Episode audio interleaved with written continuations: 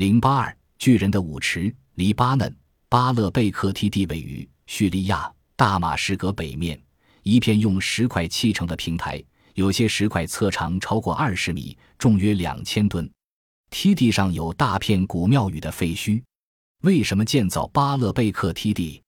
它是怎样建造的？又是谁建造的？迄今为止，考古学界尚未能对此做出令人信服的解释。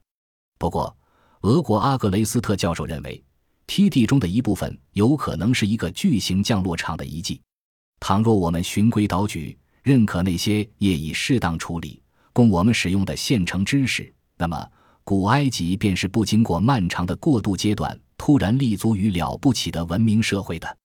大型城市和庞大的庙宇，有强烈感染力的巨大雕像，富丽堂皇的街道及其两侧的精美奢华雕塑，完善的下水道设施，凿进岩石的豪华坟墓，动人心魄的巨大金字塔，